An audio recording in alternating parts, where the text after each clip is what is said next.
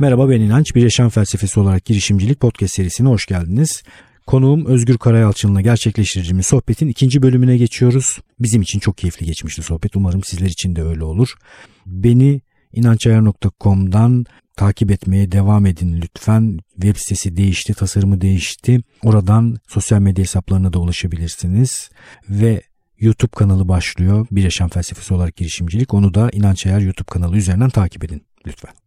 Peki şunu cesurca diyebiliyor musun Özgür? Yani genç bir ekip, bu alanda iş üretmek isteyen, girişimcilik yapmak isteyen bir ekip hiç bu pazarla, buradaki işlerle uğraşma, hemen öğrenmeye ve başka pazarlar için bir şeyler üretmeye çalış diyebilir misin? Yoksa Türkiye'yi bir ön öğrenme alanı olarak bir kenarda tutar mısın? Nedir bu konudaki görüşün? E, Türk Türkiye'yi değerlendirmek lazım. Yani e, şöyle iki alternatif var arkadaşlarımızın kullanabileceği. Birincisi Türkiye'de bir başarılı olup bu işi öğrenip bilmiyorlarsa tabii ki deneyimlememişlerse e, know-how'lar yoksa o know-how'u Türkiye'de geliştirebilirler. Çünkü kullanıcı elde etme maliyetleri daha düşük olabiliyor. Anladım. Yani burada büyük başarı yakalamak niyetiyle değil ama öğrenmek, öğrenmek için. amacıyla. E, burada bir pazar içerisinde niş bir alanda bir şey yaparlar. Mekanizmaları, evet. metrikleri keşfederler. Bu öğrenmeyi de biraz açayım istersen. Tabii ki çok e, iyi olur. inanç. E, bu, bu işte e, 4-5 tane çok kritik nokta var. Birincisi e, bu bir e, yazılım geliştirme işi yazılım geliştirmeyi öğrenmeleri lazım. E, tabii yazılım geliştirmeyi biliyor olabilirler ama bir üründe bunu nasıl uygulamayı deneyimlemeleri, tecrübe etmeleri lazım. İkincisi tabii bir ürün geliştirecekler. Bu bir product işi. Daha önce bir product tasarlamış ve pro, bir ürünü yani İngilizce kelime kullanıyorum ben de ama e, çok yerleşmiş durumda. evet yerleşmiş durumda olduğu için e, lütfen yanlış anlamayın özür dilerim. E, kullanmak istemiyorum ama bazen yapışıyor ağzımıza. E, ürün e, nasıl tasarlanır ve e, üründeki gelir e, opsiyonları nasıl kurulur? E, hangi aşamalarda, hangi seviyelerde e, kullanıcıya gelirler, gelir kazanma araçları gösterilir. Bunları öğrenmeleri gerekiyor. Ürün anlayışı ve ürün tasarım anlayışı bambaşka bir disiplin. Bambaşka bir disiplin. Bununla, bununla ilgili tecrübesi olan insanlarla bir araya gelip çalışmaları gerekiyor hatta. E, ve bir üründe de yine bunu e, know-how'ını içselleştirip almaları gerekiyor. Peki ürün ortaya çıktı. Yazılımda bunu geliştirdin. E, ondan sonra tabi bu arada tasarım işi var. Yani tasarımsız artık bir ürün çıkma şansınız yok. Evet. E, çünkü mobil uygulama ya da mobil oyun göze hitap eden bir şey. E, siz oradaki her bir kullandığınız aracı tasarlamanız lazım. Renginden şekline kadar. E, orada bir know-how var. E, dördüncüsü marketing en kritiği artık. Marketing know-how çok ciddi bir know-how kullanıcıyı elde etme maliyetiniz, o kullanıcıdan e, ne kadar para kazandınız. E, bu iki denge zaten sizin o ürününüzün tutup tutmadığını gösteren denge. E, bir nokta daha var test. Hem oyun için hem uygulama için ikisi için de test. Çünkü kullanıcı indirdiği anda ee, siz bir kitleyi topladınız diyelim. Bin kişi. Herkes crashlerle karşılaşıyor. Ee, kimse e, uygulamada oyunda duramıyor. Hemen biter ve çok negatif yorumlar gelir. Siz bittiniz öldünüz. Daha yani ben bir çıkayım testi yaparım değil bir yandan da o MVP'de bile test yapmanız lazım. Patlamayan bir ürün koymanız lazım store'lara. Beşinci de test. Yani bu beş know-how sizde varsa marketingi doğrudan Amerika'dan yapıp kullanıcı alıp orada e, bir gelir elde edip büyümeye başlayabilirsiniz. Ama 5 know-how'un hiçbirisi yoksa sizde ya da bir kısmı var bir kısmı yoksa o olmayanları kazanmanız lazım. Nerede kazanacaksınız? Ucuz pazarlarda kazanabilirsiniz. Çok güzel bir şey söyledin. Gidip de Amerika'da her şeyin pahalı olduğu bir yerde bu 5 beceri setini elde etmeye çalışmak yerine Türkiye'de bu becerileri kazan, kas geliştir. Ama Türkiye'yi de tabii ki birçok nedenden dolayı seni uçuracak bir şey olarak görme. Evet. Gerçekten bunu kabul edelim artık. ben de bunu çok zor kabul ettiğim ediyorum ama artık etmek durumundayız. Türkiye'de segment tarif etmeye başladığında birden tabii ki pazara göre değişir çok böyle genel konuşuyoruz ama birden daralmaya başlıyorsun. Ancak herkesi ilgilendiren bir takım şeyler yaptığında bir şey olabiliyorsun. Sanat içinde böyle bu e, televizyon dizileri içinde mesela çok kaliteli bir takım diziler yapmak istiyor olabilir televizyon yapımcıları ama çok kaliteli bir şey tarif ettiğinde birden kitle daralıyor. Evet. Senin içeriğin mesela İngilizce olmuş olsa 160 bölüm evet. e, şu anda dünyada bayağı bir popüler olmuş olabilirdin. Evet bence. evet. Ben bunu düşünüyorum bu arada. Bu seneki Hı. planlarımdan 2020 planımın içerisinde olan şeylerden birisi. Zaten hazır içerik var. Onu bir şekilde İngilizce konuşan dünyayla tanıştırmak. Hı hı. Peki kendim Ama... yap. Kendim yapacaksam bunu orada İngilizce bir konuşan kendim birisi yapacağım. Kendim, kendim yapacağım. Kendim koyacağım. Onu, onu seviyorum ben. Kendim uğraşmayı. Bir naval. Bana naval okuma diye kendime dalga, dalga geçmiştim geçenlerde. Bir Türk navalı olarak e, E, bu arada yani Önünde şaka... de engeller var tabii orada yani Evet, epey. tabii var, var Kolay ama- bir şeymiş gibi de buradan Değil, söylemek değil. istemiyorum. Tabii ama ben e, dünyayı takip ediyorum. Bu ilk 10 bölüm özellikle ve bazı kavramlar bayağı iyi. Yani Evet. dünyada da öyle bu derinlikte bir şey çok fazla yok. Evet evet ben çok ben çok etkilendim ilk 10 bölümden. Ee, o da zaten hızlıca devam etmemi sağladı. Ya ilk, ilk 10 bölümü bile koysam e, enteresan bir şey olabilir. Neyse Evet. tamam bunu bunu bir kenara koyalım. Ben çok güzel bir şey söylediğini e, tekrar etmek istiyorum. 5 tane bilgi kümesi var. Eğer mobilde uygulama geliştireceksen ve de ya da oyun yapacaksan bu 5 kümedeki kaslarını geliştirmek üzere Türkiye pazarını kullan. Bu kasları geliştirdikten sonra artık Amerika'yı kullanabilirsin. Çünkü Amerika'da para veriyor insanlar ve pazar var değil mi? Evet evet. Ee, ürün orada tutup tutmadığını görmek çok önemli.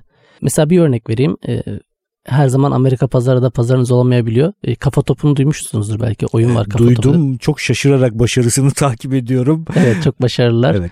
Ee, Şaşırarak derken yani hani bakınca çok basit ve aklına gelse hemen aklından kovacağım bir fikir e, ama efsane tuttu. evet evet efsane tuttu ama nerede tutmadı tahmin et. Nerede bilmiyorum. Amerika'da tutmadı. Çünkü Gerçekten Amerika, mi? Amerika'da futbol sevilmiyor. Oo, doğru ya. Evet. Yani e, tabii böyle case'lerde olabilir. Amerikan toplumunun e, böyle e, içselleştiremeyeceği ya da beğenmeyeceği işler olabilir. Onun için Amerika'yı ısrar etmenin an- anlamı yok tabii. Peki böyle pazar olarak konuşacak olursak e, genç bir ekibe Amerika dışında önereceğim böyle konsolide bir pazar var mı başka? Birçok pazar var. Yani burada odaklanmak çok önemli. Yani her bir pazarı ayrı ayrı keşfetmek, ayrı ayrı fethetmek Her gerekiyor. birinin kendi özellikleri var. Her çünkü. birinin kendi özellikleri var. Bizim şirketimizde e, bu yıldan itibaren yeni bir şeye başlattık. E, bunu keşfetmenin ne kadar zor olduğunu anlatmak için aslında söylüyorum bunu. E, 8 tane yabancı çalışanımız var. Part time. E, Endonezyalı var. Taylandlı var. Uzaktan çalışıyorlar. Yok ofiste Ha, çalışıyorlar. ofiste çalışıyorlar. evet, ofiste Aa, çalışıyorlar. Çok güzel. Bizim için de hoş o- Harika. oluyor yabancı arkadaşlarımızla bir arada olmak. E, kültürel çeşitlilik. E, Rus arkadaşımız var. E, Arap var. Fransız var. İtalyan vardı döndü memleketine. İnşallah yeni bir İtalyan bulacağız. E, Brezilyalı var. Kolombiyalı var. E, yani bu bizim için de renk oluyor ama bu pazarlar hakkında bize çok tabii önemli bilgiler veriyorlar. Kullanıcı davranışlarını onlarla paylaşıyoruz. E, dili onlarla paylaşıyoruz. Onlar bize e, geri bildirimler yapıyorlar. E, ve böylelikle biz o pazarı e, da ürünü şekillendirmeye, çeşitlendirmeye çalışıyoruz. Yani e, her pazarın kendine ait dinamiği var. E, bunu yani milyonlarca dolar ihracat yaptıklarında da yine keşfedip bu hale gelecekler bizim gibi o pazarı ayrı çalışmaları gerekiyor. Ama kitle olarak dersek Güneydoğu Asya dediğim gibi bir ayrı bir kitle. Oraya kullanıcı davranışları biraz benzerlik gösteriyor. Oraya ayrı odaklanabilirler. E, gelişmemiş bölge ama hızlı gelişmekte bölge. Yani e, kullanıcı başına elde edecekleri e, para çok e, yüksek olmayacak ama geleceğe de biraz yatırım yapacaklar. Çok güzel. Çünkü e, harcama alışkanlıkları değişiyor. Ülkemizde bile bundan 2 sene önce, 3 sene önce yani e, aradaki farkı anlatmak için söylüyorum bunu. 3 sene önce bir oyuna, uygulamaya para harcayan insan sayısı etrafımızda ne kadar azdı. Ama bugün 3 senede bile e, görüyorsunuzdur yani. Çok normal şu anda. Çok normal. Bana özellikle bu e, Spotify, Netflix gibi platformlar da bunu biraz sağladılar. hızlandırdı. Ve o ülkelerde de aynı şeyler oluyor. O ülkelerde de bu hızlanıyor. Ee, yani e, bizdeki davranış alışkanlığına benzer gelişmemiş yerlerdeki davranış alışkanlığı. Ee, Orta Doğu bir pazar. Orta Doğu tabii farklı bir kültür. O kültüre uyan bir ürünüz olduğunu düşünüyorsanız e, hiç çekinmeden oraya da yüklenebilirsiniz. Çünkü e, orada da çok ciddi paralar var. E, zengin bir bölge orası. Avrupa zaten başlı başına bir e, pazar. Burada Yani- önemli olan galiba bir, bir şey seçip orada öğrenmeye, test Evet. yapmaya, kendini geliştirmeye devam etmek. Evet. e, ne yazık ki e, eskisi gibi e, artık organik e, yükselme, organik indirilme sayıları çok düştü. Tabii. Bunu da sağlayanlar yine Google, Apple e, algoritmalarını değiştirerek bunu sağlıyorlar ve onlara e, bir şekilde muhtaç olmamızı istiyorlar. Çünkü bu reklam kanalları onların elinin altında. Tabii. E, dünyada 7-8 tane reklam kanalı var büyük. Yani iş oyun kurallarının içerisinde artık bunu da koyman gerekiyor. Evet. Verdiğin reklamın karşılığında aldığın kullanıcıyı da optimize etmen Evet, gerekiyor. eskiden harika bir şey yaptın diyelim ve 100 bin dolar para harcadın reklama. 100 bin dolarla dolar başına bir kullanıcı elde ettin diyelim. 100 bin kullanıcı elde ettin. Ki e, gelişmemiş ülkelerde bu çok daha fazla olur. 2 ile çarpalım bunu da 200 bin kullanıcı elde ettin diyelim. Bu 200 bin kullanıcı güzel yorumlar, puanlamalarla seni markette görünür kılıyordu. Ve 200 bin kullanıcı sana 300 bin kullanıcı getiriyordu. 300 bin kullanıcı oldu sana 500 bin kullanıcı. Bir kısmı sistemi terk etti ama yine kaldı 200 bin kullanıcı diyelim ve sürekli yeni kullanıcılar getiriyordu. Bu sana organik olarak doğal olarak bunun önüne geçtiler artık. Yani o yüzden her pazarı ayrı ayrı çalışmak gerekir diyorum. Çok güzel. Bir, bir yandan da sen e, Türkiye Oyun Geliştiricileri Derneği içinde de aktif görev alıyorsun. Ne yapıyorsun orada? E, orada başkan yardımcısıyım başkan ben. yardımcısı olarak görev yapıyorsun. O derneğin yapısından ve yaptığı işlerden de biraz bahsedelim istersen. Türkiye Oyun Geliştiricileri Derneği 2014 yılında kuruldu. Oyun sektörü de aslında e, geçmişi tabii eskidir ama 2010 yılından bu yana hareketlenmeler var diyebiliriz Türkiye'de. Bugün bile aslında yüzün üzerinde firma belki anca sayarız. E, bunların 40'a yakını bizim üyemiz ve büyükleri üyemiz. E, 2018 yılının sonunda ihracat rakamımız 1 milyar dolara geçti. Bunu söylediğinde insanlar şaşırabiliyorlar. Tabii bu yazılım sektörünü düşündüğümüzde Türkiye'deki yazılım ihracatını düşündüğümüzde onlardan bile fazla bir ihracata geliyor herhalde. Ya da birbirine yakın bir ihracata denk geliyor. Çok iyi. Yazılımın büyüklüğü ve bizim sektörün büyüklüğünü düşündüğünüzde aslında e, biraz böyle e, bayağı bir şaşırıyor insanlar ama e, biz bu verileri tabii firmalarımıza sorarak alıyoruz. Bir de bazı platformlar var burada söyleyebilirim değil mi? Adını? Tabii ki tabii rahatça. İşte e, Epeni var, Sensör Tower var. Mesela oralara girdiğinizde bir oyunu yazın. Siz merak ettiğiniz bir oyun varsa mesela yazın. Orada size geçen ay ne kadar indirim aldı, ne kadar yaklaşık para kazandı tahmin ederek söylüyorlar. Bu data her yerde var yani. E, ve buralara siz üye olduğunuzda yıllık çok ciddi üyelik şeyleri var, ücretleri var. Üye olduğunuzda detaylı bir şekilde de zaten görüyorsunuz hangi oyun ne kadar kazanmış, hangi bölgede kullanıcılara var. Çok detaylı analiz veriyorlar. Bu analizi kullanarak siz yeni ürünler geliştirmek için bu veriyi kullanıyorsunuz. İnsanlar nereye e, harcama yapıyor. Şimdi onu paylaşabiliyor musun biraz? yani şu anda şu açıdan yine soruyorum ben. Genç bir ekip var. Ya niye hep genç ekip oluyor? Benim yaşımda biraz da ya orta, ben, orta yaş üstü bir ekip var. Bence sen zaten ideal bir girişimci yaşındasın. Tabii tabii tabii biliyorum onu da takip ediyorum. Bu ekip oyun alanında e, ne tip oyunlara girmesi şu anda pazar açısından daha e, güvenli in, duruyor? İnanç bu çok dinamik, çok hızlı değişiyor. Mesela bir ara bu hafta e, için soruyorum. bu hafta için mesela geçen ayın en çok indirilen oyunu bir e, zeka oyunu. Zeka oyunları hiç böyle e, Türkiye'de mi? Tüm Ama, dünyada. Tüm dünyadan bahsediyorum. Adı ne oyunun hatırlıyor musun? Brain Out. En çok indirilen oyun. En çok indirilen oyun Aralık 2019 e, bir zeka oyunu. Aslında zeka oyunları tabii herkes oynar ama e, ben birinci olduğunu ya da ilk ona girdiğini çok denk gelmemiştim. E, birden birinci oldu. Hatta bizim bir arkadaşımızın da e, bir zeka oyunu var.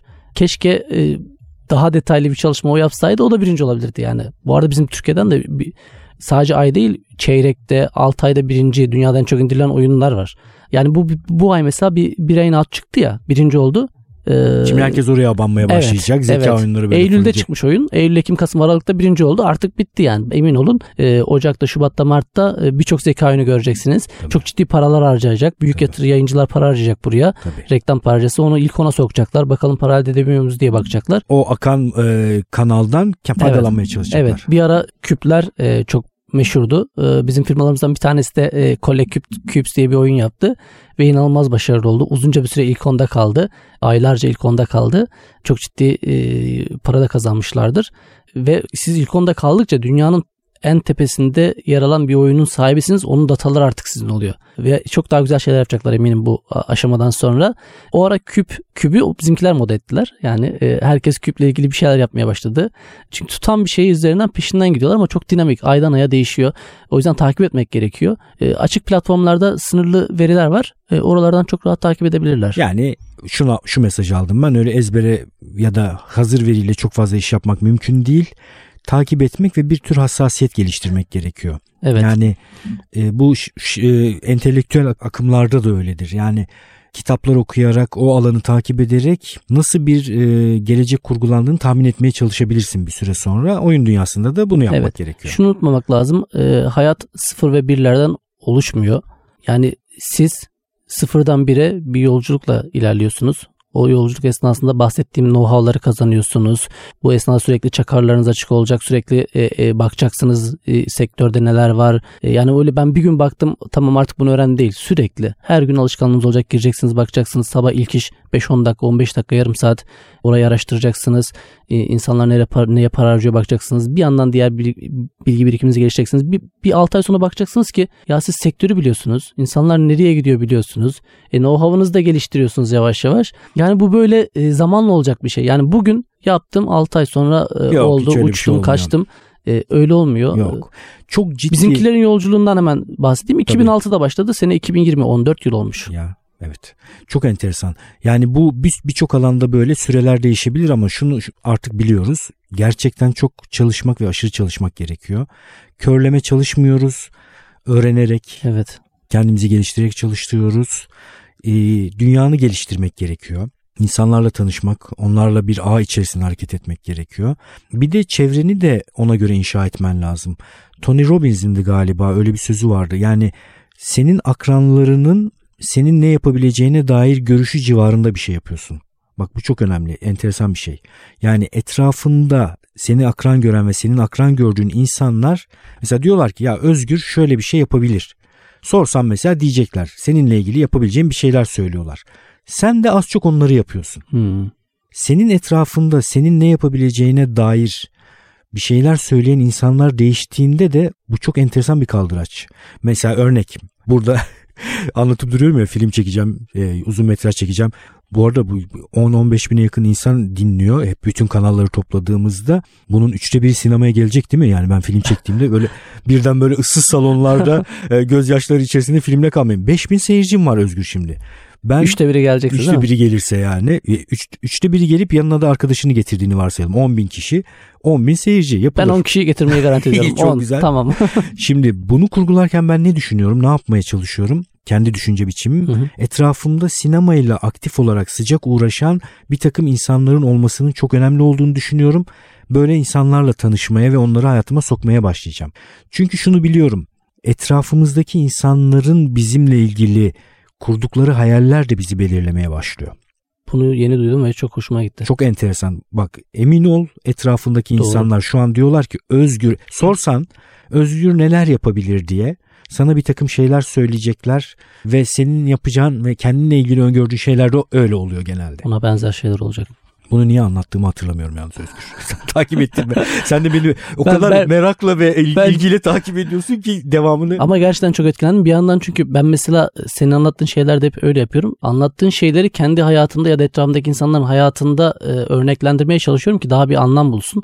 E, oluyor mu gerçekten yani bunlar diye. Bu söylediğin şey mesela çok, düşündüğümde çok oturuyor. Çok oturmuyor mu? Evet. Beni de çok etkileyen bir şey. Tekrar tekrar ediyorum. Bu Tony Robbins bu arada böyle diye bağıra bağıra konuşan e, bir sürü milyon dolarlar kazanan biraz böyle motivasyon pompalayan benim bu e, insanlara bakışımı herkes biliyor artık. Fayda alabiliyorsan bir kısım fayda alama çok fanı olma. Mesela Gary Vaynerchuk da takip ediyorum, küfür evet. ediyor, coşkulu. Alabileceğim şeyler oluyor. Tabii, Tony tabii. Robbins, bu da mesela bence öyle bir şey. E, çünkü şunu biliyoruz biz bunun akademik tarafında düşünecek olursak Bandura'nın e, sosyal öğrenme teorisine kadar götürebiliriz. Yani öz yeterlikle ilişkilendirebiliriz. Senin öz yeterliğinin aynası olduğu için akran grubun onlar az çok senin ne yapabileceğine dair bir kanıya sahip hı hı. oluyorlar. Bu kanıyı onlarda oluşturan aslında örtük olarak sensin. Yani tersine bunu sökebilirsin dolayısıyla. Sen etrafındaki insanları seninle ilgili daha vizyoner hayaller kurabileceğine dair inançları olan insanlarla kurgularsan evet. farklı olacaktır. Örnek benim etrafımda şu an sohbet ettiğim, arada pro içtiğim, pipo içtiğim öyle şeyler yapıyorum çünkü ben sinemacılar olduğunu düşün. Sinema yapıyorlar ve onlar da benimle ilgili inançlı işte bir iki sene içerisinde bir uzun metraj film çekecek. Zaten 10 bin tane podcast dinleyicisi, seyircisi var gelecekler diye bir şey dedikleri anda o şeyin olma ihtimali çok artıyor. Artıyor, artıyor. Evet tetikleyici. Çok tetikleyici bir etki. Sohbetimizin ikinci bölümünü de tamamlıyoruz. Bizim için çok keyifli geçti sohbet. Umarım sizler için de dinlemesi keyifli olmuştur. Bir yaşam felsefesi olarak girişimcilik e, YouTube içerisinde de yayınlanmaya başlıyor. Bir YouTube e, projesi olarak. İnanç Ayar YouTube kanalı üzerinden takip edebilirsiniz. Bölümde adı geçen kişilere, kitaplara, isimlere inançayar.com podcast sekmesinden ulaşabilirsiniz. Görüşmek üzere.